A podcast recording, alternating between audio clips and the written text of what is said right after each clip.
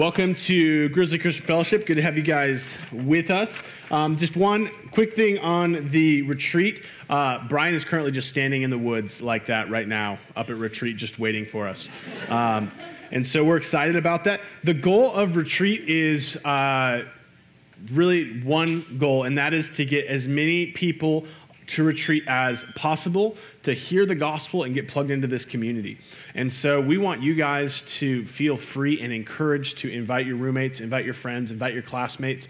If they know nothing about Jesus, if they know nothing about the gospel, that's perfect because this is a place where we want to introduce them to it. But we also want to do it in the context of community where they can really wrestle uh, with those questions about who Jesus is and the importance of that. Um, on retreat as well. So talk to us if you want to get somebody there um, and they have obstacles like uh, cash or anything like that. Uh, so you, uh, those of you who have been around at GCF, you've heard me talk before about the Phantom Toll Booth. It's one of my favorite books. I read it with my children. Uh, I read it when I was a kid, and there is it's the story of this boy named Milo who goes to this magical land and has to journey through and rescue a princess. He's got a friend named Tock who's a watchdog, and there comes this point where he's driving aimlessly in his little car, and because he's not thinking, he ends up in this place called the doldrums. When he gets to the doldrums, no one thinks, no one laughs, no one does anything. And so Milo approaches one of the creatures in the doldrums and he begins to ask them why they're not allowed to do anything when they're here. And this is how the creature in the doldrum responds. He says, As long as it's nothing, or he says, What can you do? Anything as long as it's nothing, the creature replied, and everything as long as it isn't anything. There's lots to do. We have a very busy schedule. At 8 o'clock, we get up, and then we spend from 8 to 9 daydreaming. From 9 to 9.30, we take our early mid-morning nap. From 9:30 to 10:30 we dawdle and delay. From 10:30 to 11:30 we take our late early morning nap. From 11:30 to 12 we bide our time and then we eat lunch. From 1 to 2 we linger and loiter. From 2 to 3 we take our early afternoon nap. From 2:30 to 3:30 we put off for tomorrow what we could have done today. From 3:30 to 4 we take our early late afternoon nap. From 4 to 5 we loaf and lounge until dinner. From 6 to 7 we dilly-dally. From 7 to 8 we take our early evening nap. And then for an hour before we go to bed at 9 we waste some time. As you can see, that leaves almost no time for brooding, lagging, plotting, or procrastinating. And if we stop to think or laugh, we'd never get nothing done.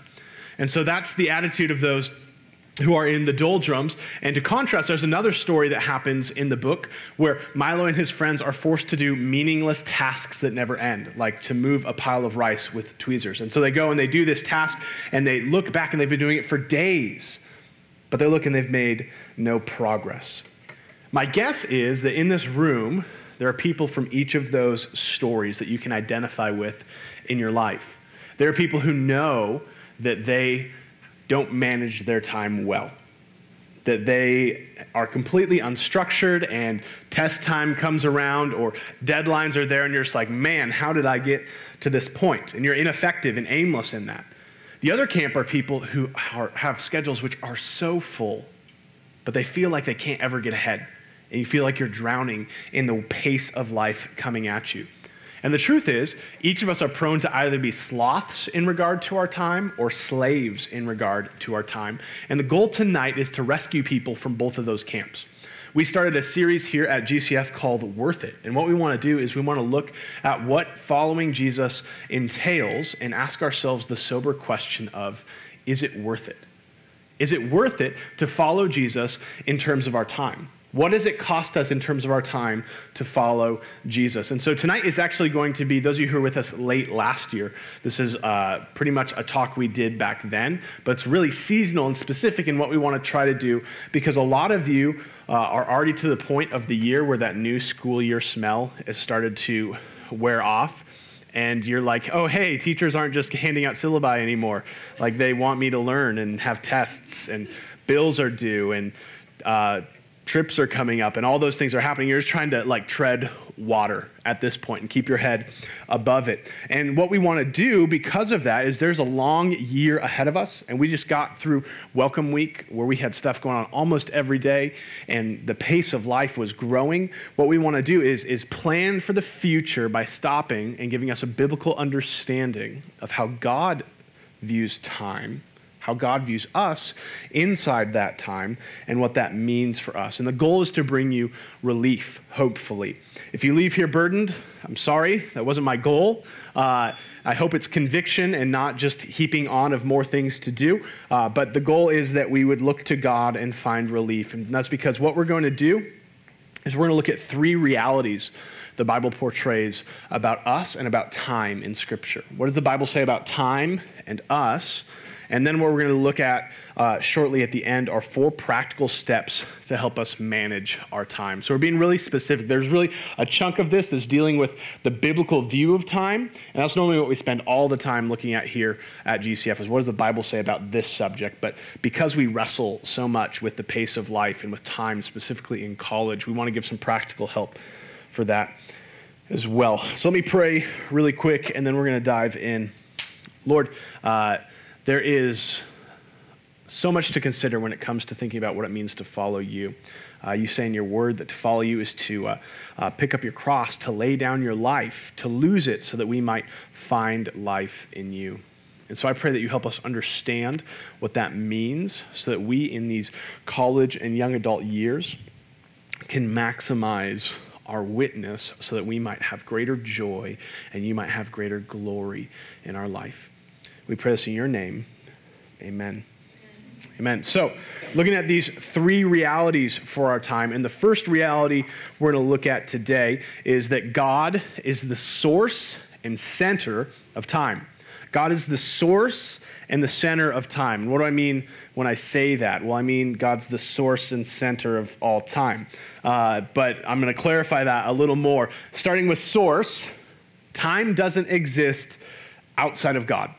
When we encounter time, we encounter as finite, limited humans who are carried along at the pace of time. It's like we're in a river and we cannot stop and we cannot control the flow. We are just in it. God doesn't have that kind of relationship with time. It is fixed and immovable to us, but it is reliant and stems from the God who made it. Time is God's creation, which He has graciously given to us. Time minutes, hours, seconds, years are gifts from God that He's given us not to manage. We can manage money, we can get more of it, and we can lose it, but we can't get more time. God's given us time to steward it, to take care of the time that He has given us.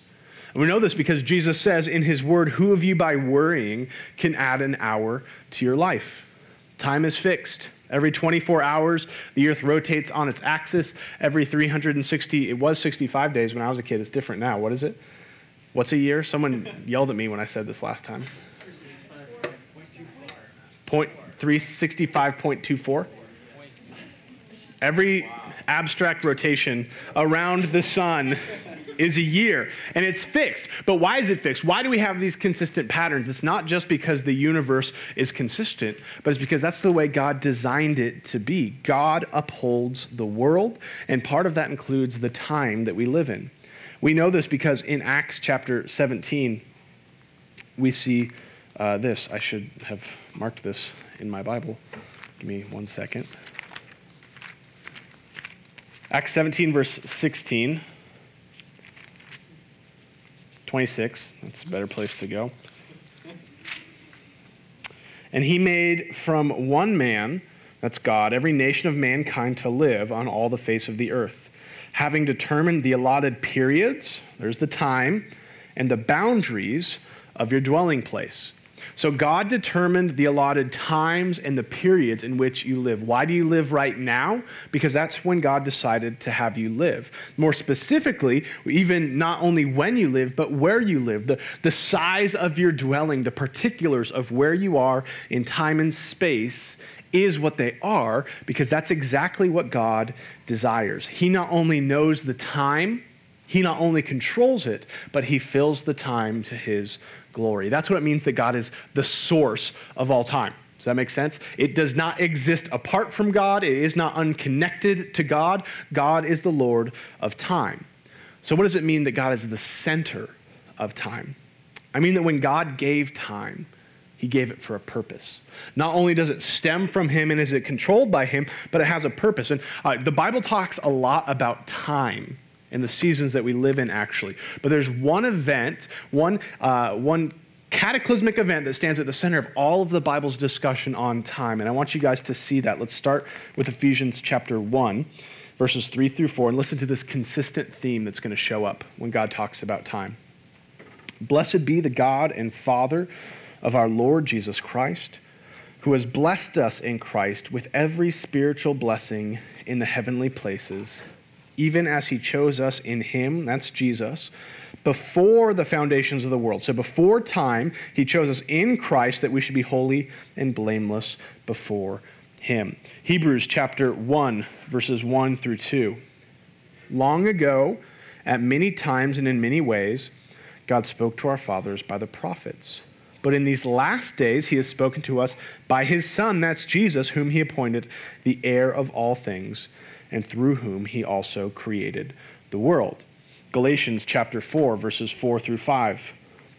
But when God, or excuse me, but when the fullness of time had come, God sent forth his son, that's Jesus, born of a woman, born under the law, to redeem those who are under the law, so that we might receive adoption as sons. Hebrews chapter 9, verses 26 and 28. Uh, but as it is, picking up mid sentence there if you're looking in your Bible, but as it is, he has appeared once for all at the end of the ages to put away sin by the sacrifice of himself. That's Jesus. So Christ, having been offered once to bear the sins of many, will appear a second time, not to deal with sin, but to save those who are eagerly waiting for him. And so if you notice, we have these like bookends of history throughout Scripture. Ephesians 1, before the foundations of the world, God looked through human history and predestined to the cross. That's what Jesus, what God saw when He created. He saw straight to the cross, and then the world began. And then there was the Old Testament. That's what we saw in the first Hebrews passage where the prophets spoke. And what did they speak of? They spoke of Christ. And then we see there's this transition. Now Christ has come, and Christ came to deal with sin at the fullness of time. And then we saw later in Hebrews, there will be a time when Christ comes back again to finally give his judgment on sin and to deliver us from all of its effects. The central event when it comes to considering the time that we live in from the God who created it is the cross of Jesus Christ. Whenever we talk about the fullness of time, whenever the Bible talks about the seasons we are in, it is always connected to whatever the relationship is of that period in God's saving plan. Does that make sense? If you live before Jesus, how God wants you to understand is you are waiting for Jesus.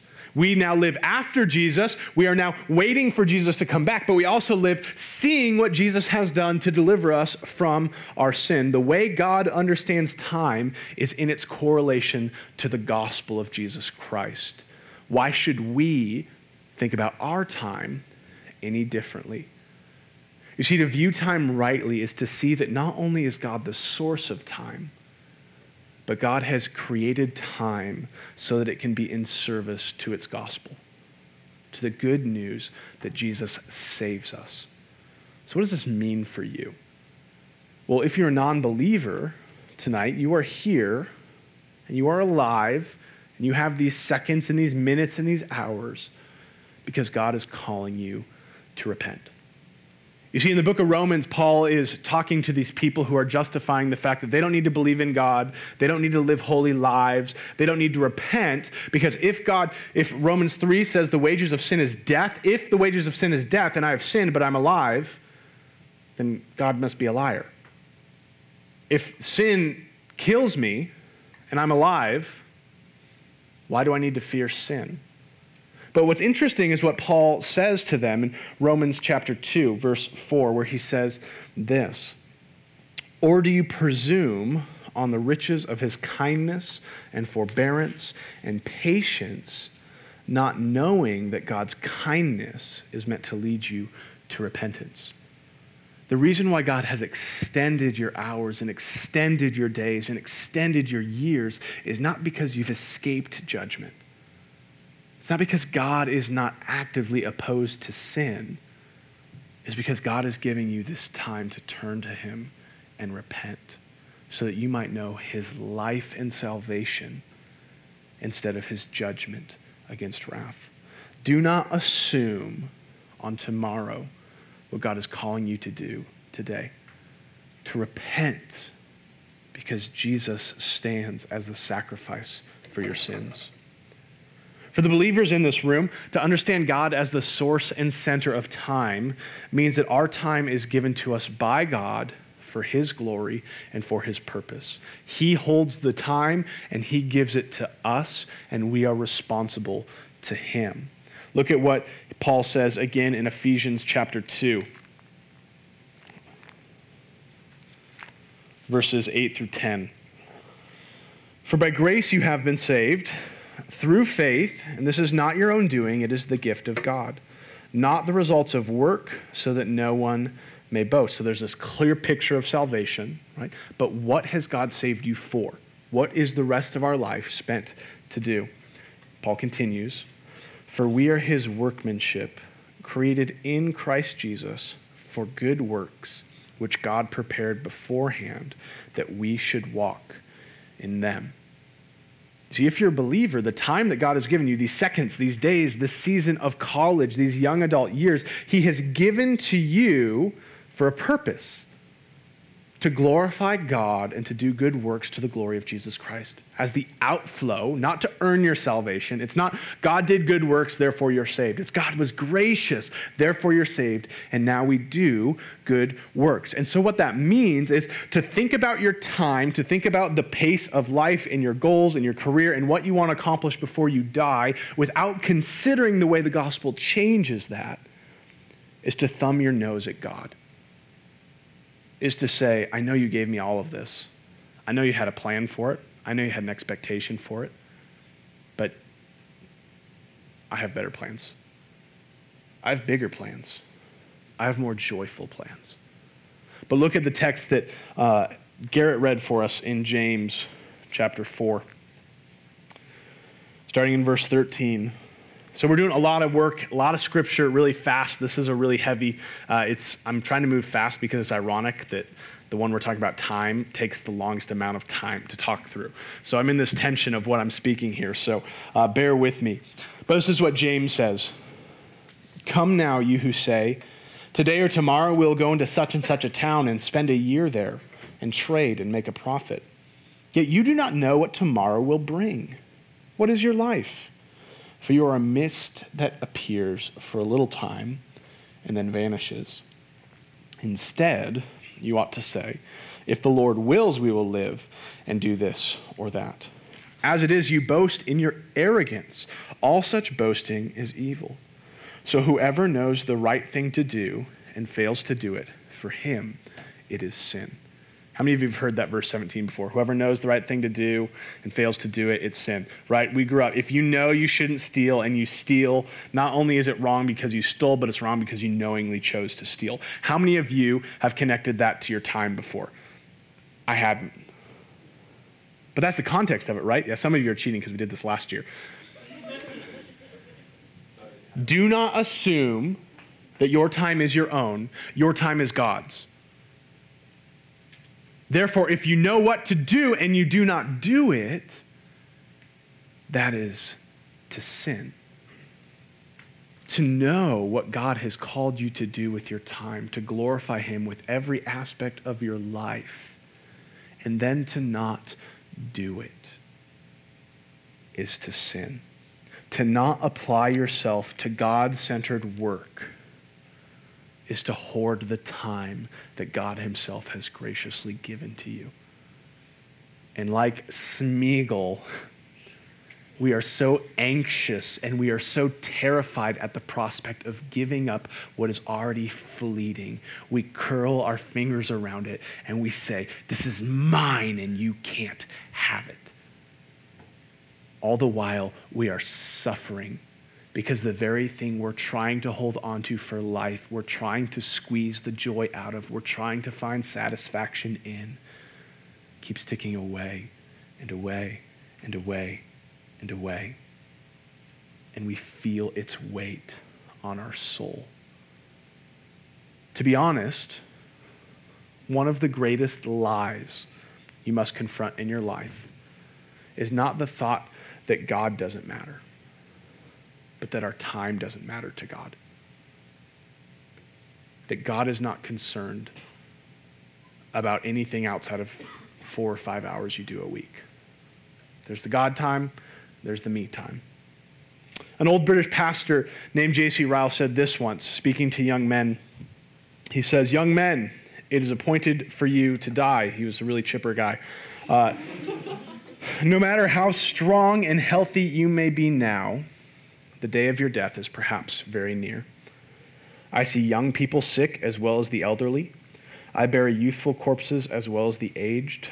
I read the names of persons no older than yourselves in every graveyard. Remember the words of Solomon Do not boast about tomorrow, for you do not know what a day may bring forth. I will worry about serious things tomorrow, said an unsaved person to one who warned him of his coming danger. But his tomorrow never came. Tomorrow is the devil's day, but today is God's. Satan does not care how spiritual your intentions are or how holy your resolutions, if only they are determined to be done tomorrow. Young men, your time is short. Your days are but a brief shadow, a mist that appears for a little while and then vanishes, a story that is soon told. You see, God cares about our time because God has appointed every second of every day for His glory. You see, we may build and we will build our lives, our passions, and our goals, and we will expend time to that end. But if we are not careful, we will expend, we will protect, we will consume time. But when the end comes, when the day of death approaches, we will look back and it will be worth nothing. But there is an option to where your time can be bathed in the blessings of eternity. And that is when we see every second of every day soaked in the influence of the gospel of Jesus Christ for his glory and for the good of those who are around us. Now, does this mean that the only thing we can do at this point, if we want our lives to matter, is to drop out of school, forget about our studies, and become monks? Anybody want to go to a monastery? Anyone know a monastery around here? Good. Um, no, this and this is the second reality. So we need to understand God is the source and center. But secondly, the reality the Bible paints about time is that God's goal for our time. What does it mean? God's the center, the source. We want to make it worth it. We want it last. We want our days to matter. What does that mean? It means His goal is for us to think deeply and to work heartily in the time that God has given us. Think deeply and work heartily in the time that God has given to us.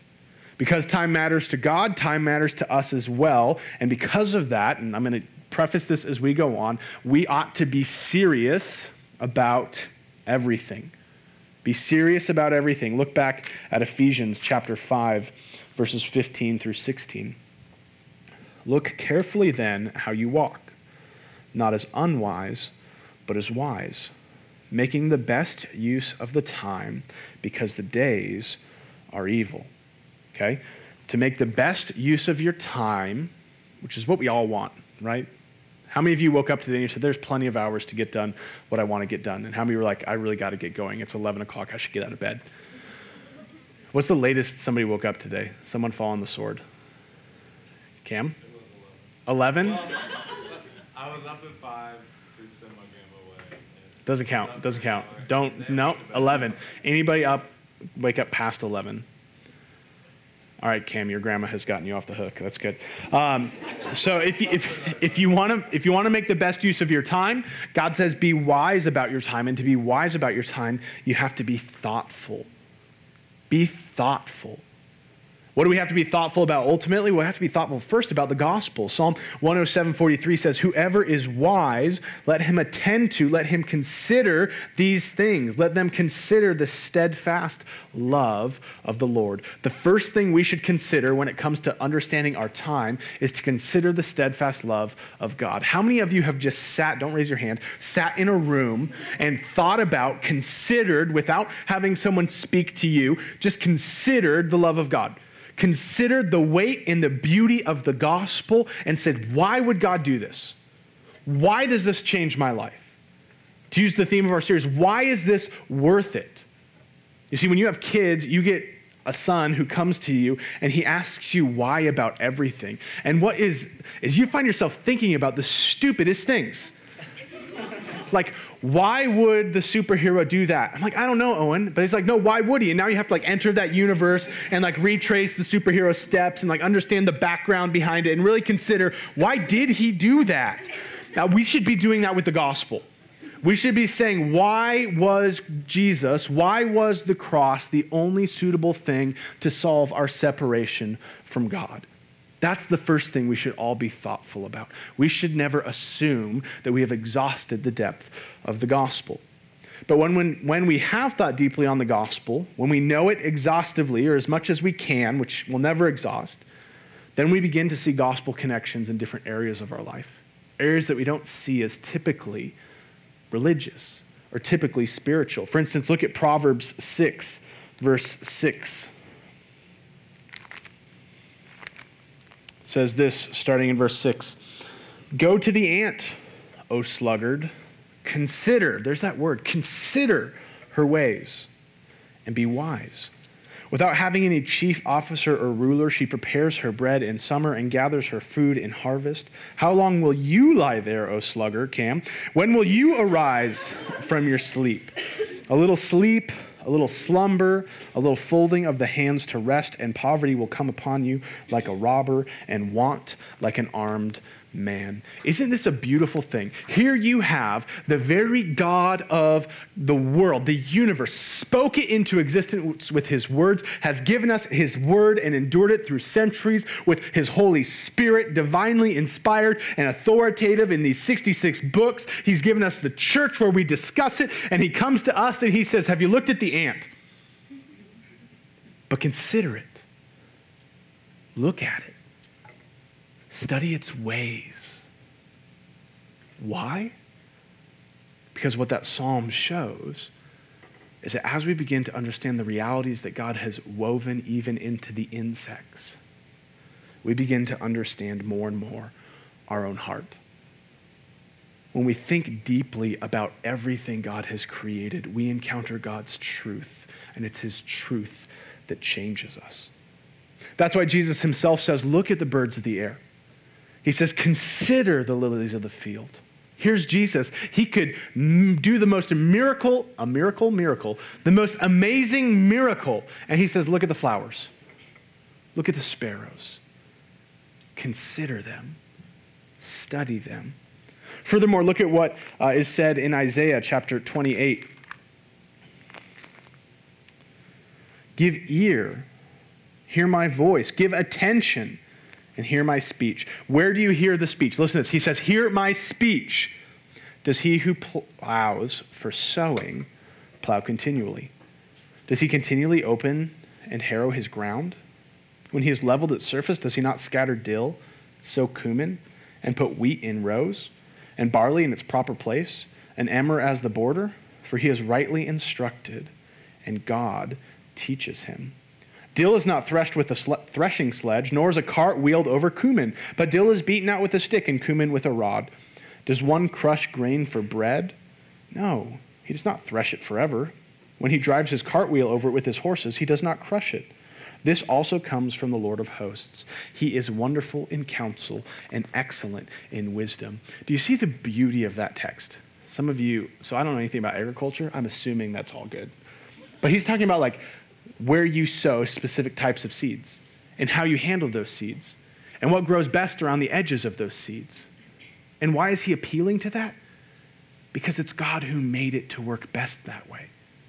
Where do we hear God's word? Even by looking at the order he has put into agriculture. And we say, what an amazing, organized, and thoughtful God that not only has he given it this structure, but he's given us to know it through examining it man, that the sciences we can look at and we can study late at night when all we want to do is sleep, is that we can do that to the glory of God because by understanding how protons and neutrons interact, if they do, don't know, uh, if they do that, we are seeing how God designed things. We can understand the complexity, the beauty, the splendor, the endlessness of the God who made it. You see, we are called to think deeply on every aspect of reality, be it carpentry, banking, healthcare, creativity, art, and education, because as we study it deeply and seriously, we get to know the character of the God who made it. Now, this doesn't mean we only think on deep things and become philosophers who can't, you can't ask a normal question to because they just next level everything. But it does mean we think deeply on all things. This includes leisure. How many of you have read a book or watched a movie where you've just been totally engrossed in it? Yeah, good, good, great. If you haven't, you should read a better book or watch a better movie. how many of you in that, don't raise your hand again, how many of you in that have thought about how kind God was to give that person, whether they're a believer or not, the kind of mastery over language or art to pull us into that cinematic world? Or that fictional book. What a gift that God has given us minds to say and do things that so captivate our imagination that we can enjoy not only the literary value of it, but the God who gives the gracious gift of that to his people. Food. Man, when we go to Jakers tonight, and you eat those nachos and that blending of the texture of the avocado and the cheese and little pico de gallo and the chip is interplaying in your face. How good is God that He has given us those flavors, those textures, and that we could think and we could plan and we could scheme, even in our own cooking, to experience that. So you might think as you're studying things, I've thought this. I remember saying, Why am I learning math when we all have calculators? Okay? But who cares about math? God does. Who cares about sociology? God does. Who cares about nursing and carpentry and social work? God does because God created it and has real ramifications in the lives of people whom God Himself made. And it's only the gospel only the gospel that invades things that we already value, but cloaks it in eternity as we realize that He has saved us from the eternal consequences of meaninglessness. We, as Christians, should be the best enjoyers of all things because when we see how the gospel intersects with our reality, it begins to matter for all eternity because here on earth we enjoy it eternally looking into the parts of that which will endure into the new heavens and the new earth. And we say, this is going to be great. This is going to be good. This is what Solomon meant in Ecclesiastes 3, verses 10 through 11, where he says this I have seen the business that God has given the children of man to be busy with. He has made everything beautiful in its time. Also, he has put eternity into man's heart, yet so he cannot find out what God has done from the beginning to the end. And so that same word beautiful, he has made everything beautiful in its time, is the same Hebrew word that is used in other places in, uh, or in uh, Ecclesiastes, and it's translated fitting, purposeful, having a right purpose. God, if we understand eternity, which is what Solomon is after, we can find everything as fitting in a proper time. We can enjoy everything because God has graciously given us the capacity to do it. Though we don't know what eternity holds, we know the Jesus who stands at the end of it. And when we learn to see his glory in those things, it transforms everything. The last truth I want us to see tonight, and so God is the center, we should take things seriously, is that God's view of time makes room for magnificent rest. In Matthew 25, Jesus tells a story of a master leaving on a journey.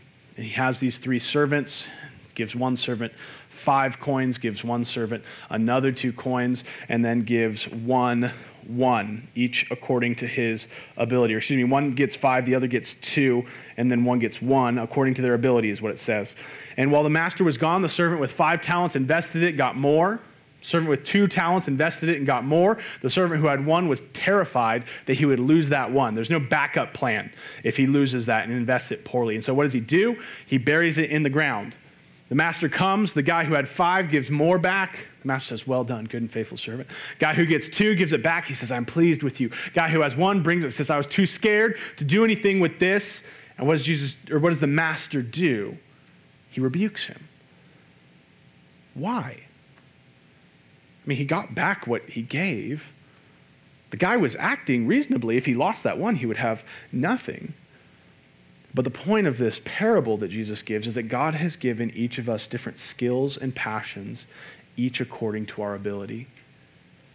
And the point is that God will judge you based off the ability he gave you, not off the ability he gave someone else.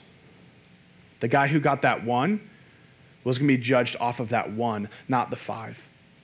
When we view it through the lens of God, we will not be judged based off what other people have or what other people are capable of doing, but what God has given you the capacity, the gifts, the passion, the ability to think. God has given you that specifically, and He trusts you to steward that individually. You are called to think deeply and take things seriously, but you are not judged by your accomplishments as measured by men you are judged by your accomplishments, measured by your faithfulness to do what God has called you to do. See, I assume in a room this size, is there are people in here who are crushed at the weight of expectations expectations of your parents, expectations of your professors. And to get a below average grade is not only a bummer, but actually affects your identity. You feel less of a person you feel you've disappointed people. But God has given everybody in this room different capacities to know different things at different levels. Some of you will learn easy. Some of you will learn more slowly. Some of you will be A plus students. Some of you will be C students. But it's not the A or the C that God rewards, it's your faithfulness to do whatever that is. And there might be seasons where to be faithful what God has given you, it does require late nights. That doesn't mean God's given me to be a D student. I guess I won't do anything. because God knows what He's given you, and He's entrusted that to you. You need to be responsible for that. But you also need to be careful that your pursuit of grades isn't a cover up for your own selfish, sinful self sufficiency to say, I can earn, I can become, I can achieve, I can save because I am worthy. Because only Jesus who is worthy. It's only Jesus who can overcome our greatest problem and give us the contentment to serve at the level that Jesus has given us. You see, God has given you not only this time, not only the size of your dwelling, but He's given you your strengths. He's given you your capacity. And so you know that if you're faithful to honor God, God will be pleased with what it is you can accomplish for his kingdom. You see, we want world class scholars and doctors and lawyers and pastors to come through GCF, but we want them to be able to rest in the gospel, not in their success. And it's only when we see that what the gospel does for us that we can actually rest well. Psalm 127, verses 1 and 2 says this Unless the Lord builds the house, those who build it labor in vain. Unless the Lord watches over the city, the watchman stays awake in vain. It is in vain that you rise up early and go late to rest, eating the bread of anxious toil, for he gives sleep to his beloved. How wonderful is it when we can study and we can say, This is what I had to offer God, and we can sleep many you want that right now? Just go to sleep. To not wake up and be anxious or worried, but to trust that you have done what God has called you to do, and now you rest in His faithfulness. You see, because all time is tied to God's plan of salvation for His glory, we give our time to God. We think deeply and work heartily on whatever we encounter, and we get the joy of resting magnificently. Because God runs the world, because God has delivered us from death, and He will also deliver us from fear and anxiety if we seek to live faithfully for Him.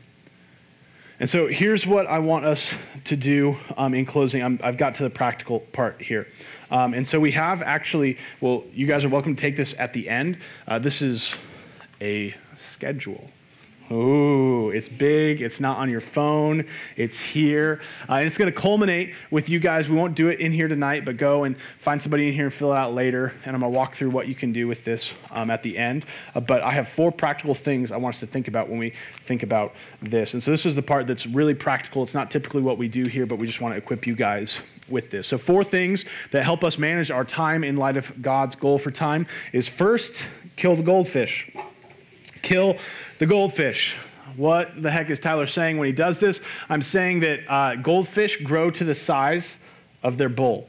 You keep a goldfish in a small cup, the goldfish stays small. You put a goldfish in a big pond, the goldfish grows to be giant. And the truth is, if we have unstructured time, our anxiety is going to grow with that. If we don't have boundaries on what we're doing with our time, our anxiety is going to get bigger and bigger and bigger and bigger and bigger.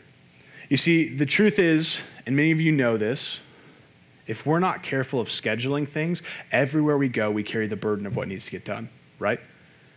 When you're eating, you're regretting that you're not studying. When you're studying, you're regretting that you're not working. When you're working, you're bummed that you're not reading.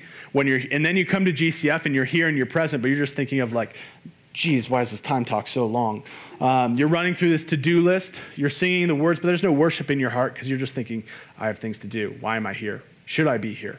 Can I worship God with a clean conscience, knowing that I have a test in the morning? Our heads full of to do lists, and we're not even present when we're here. But to kill the goldfish, we need to make a schedule. And why this is important is there's nothing spiritual or magical about a schedule, but it gives us a place to put things, to expect them to get done. We don't have to panic about things getting done, abstract and always hanging over our head because we say, oh, I have time Thursday night to do that. And I've put it in my phone.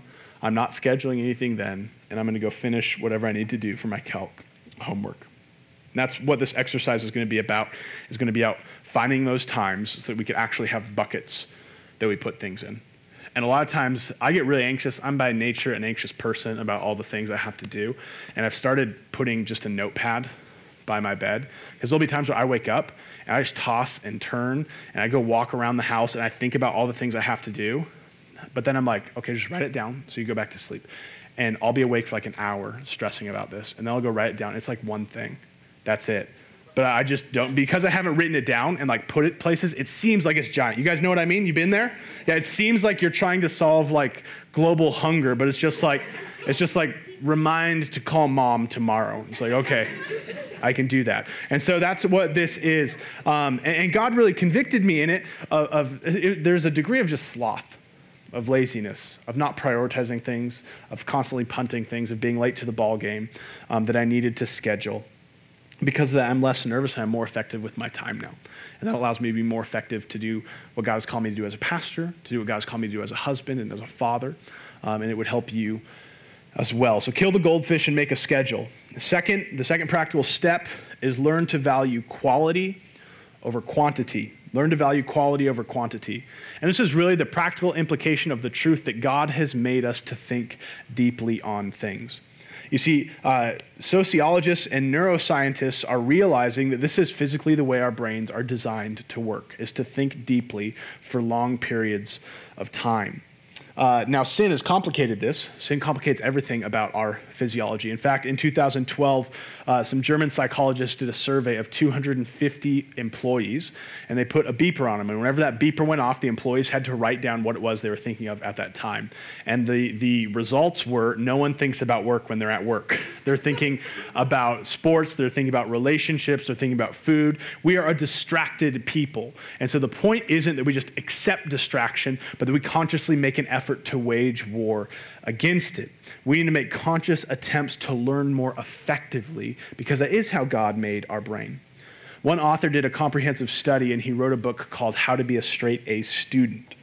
The pattern he recognized is that students who excelled in their studies, they actually spent less time studying, but they studied for longer periods of time. Less time studying, but longer periods of time.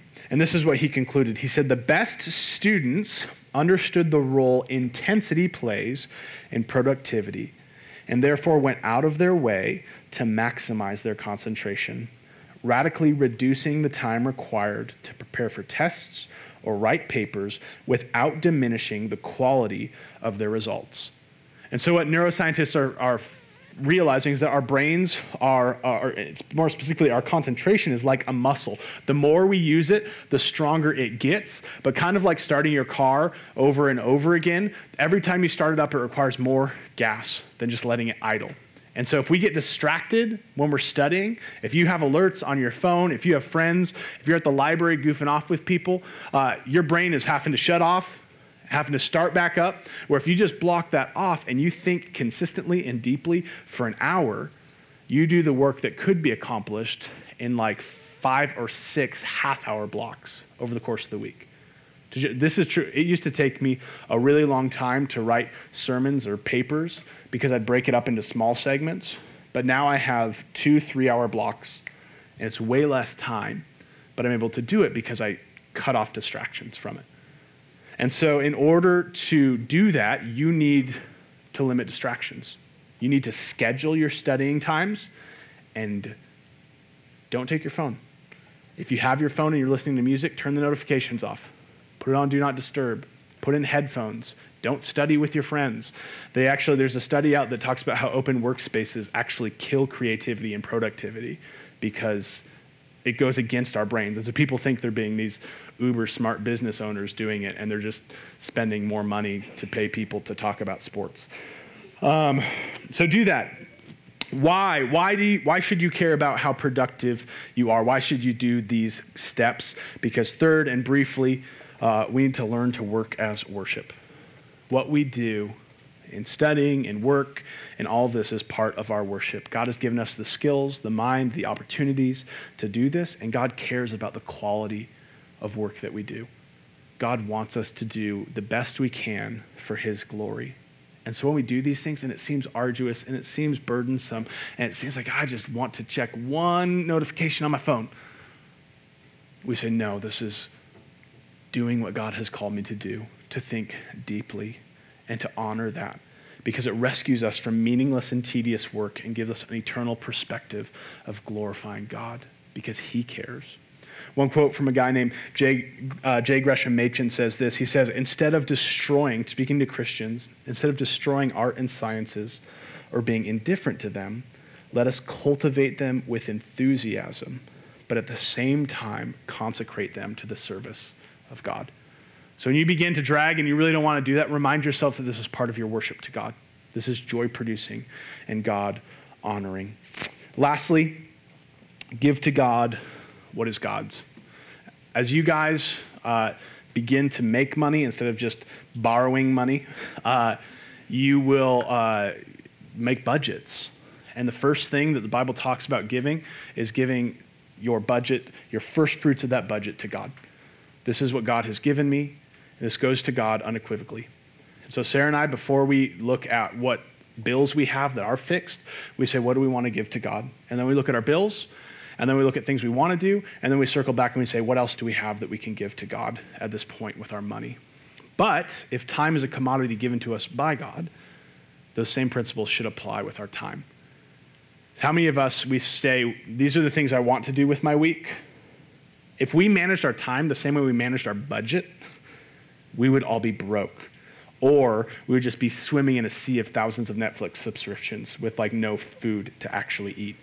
And so what you want to do as as you do this is is what you're going to start with is you're going to say what am I giving to God?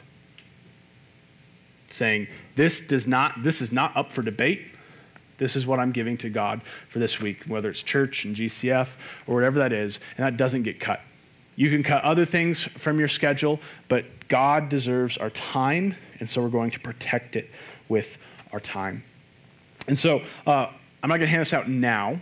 I'm going to hand this out afterwards because we're going to sing uh, a song in closing.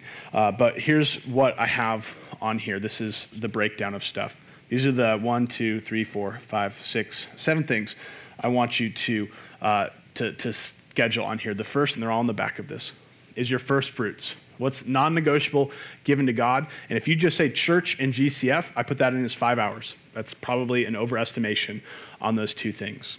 So schedule those. And then I have vocation. And so that's your work, that's your school. If you're an athlete, that's your sports. And those classes, internships, that's 40 hours a week. Okay? Um, 40 hours a week which is more than what some of you are doing. Uh, sleep, taking into account, don't just say, I'm going to be up at 6 every day, but you know you have a job that you work till 11.30 at. That's probably not going to work. Um, and so, but I gave you eight hours of sleep every night. That's 56 hours. Think about it, schedule it, study. Uh, specifically, for every hard class, don't set a study thing that's less than an hour. It's not going to work. It's not going to be effective. Set an hour, but schedule it. Know you're getting to it. You don't have to worry about it getting done because it's on your schedule. And I put 15 hours down. The average, I looked it up today, the average college student spends less than 10 hours a week studying. I gave you 15. You're all above average in my book. Okay? Some of you, 15 is probably where you're at. Maybe a couple of you, it's more. But for most of you, you see 15 and you're like, that's silly. Um, and then I have uh, intentional spiritual growth. So this is circling back and saying, okay, I'm going to church, I'm going to GCF, but I want to get involved with discipleship. I want to do a D group. I want to go to a prayer thing. I want to do a Bible study. Um, I put down here another four hours of time that you get to spend uh, growing in Christ. And then I also put in here, when are you going to the gym? I have to schedule myself going to the gym because I have kids and things that come up. And so the gym, your weekly coffee date with your friend, when are you going to a movie, um, all those things. Schedule, I put eight hours for that. Uh, if you do more, hopefully it's not at expense of anything else that we've talked about. So eight hours with that. Uh, and so if you do that, five hours for church stuff, 40 hours for vocation, 56 hours for sleep, 15 hours for study, four hours for intentional spiritual growth, eight hours for leisure, you're like, oh my goodness, is every waking hour of my day scheduled? I say, no. If you do all of those things, you still have 40 free hours. That is an entire work week that is not spent sleeping, studying, working, or going to church. We goldfish the crap out of that 40 hours, don't we? we just like grow and bloom. Like, where's the time gone? But if we really think about it and you do all of this, I'm like, great, how are you gonna spend your other 40 hours? You're like, I don't know, I'm gonna take up knitting. I don't know what I'm going to do with all of this. And so look at that. Like, don't do that. Schedule these things and just love the crap out of that 40 hours that you have to do other things with that helps you love others and glorify God without neglecting the, the duties that God has given to you. You have 168 hours this week. Let's maximize that to the glory of God. So pick these up afterwards. If you have someone you want to read the Bible with that's in here, if you're uh, part of GCF leadership, raise your hand. Those people would love to read the Bible with you at some point. Um, ask them to, they'll read a book with you, go to a Bible study. Uh, ask them about that. I'm just going to pray for us, and this forever talk on time will be concluded, and we will worship together.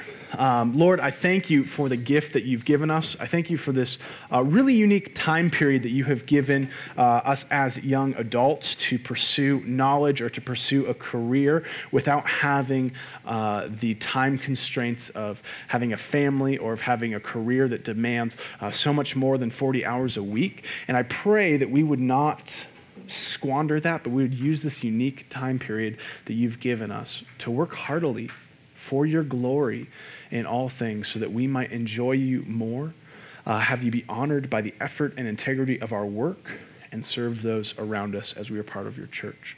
We pray this in your name. Amen.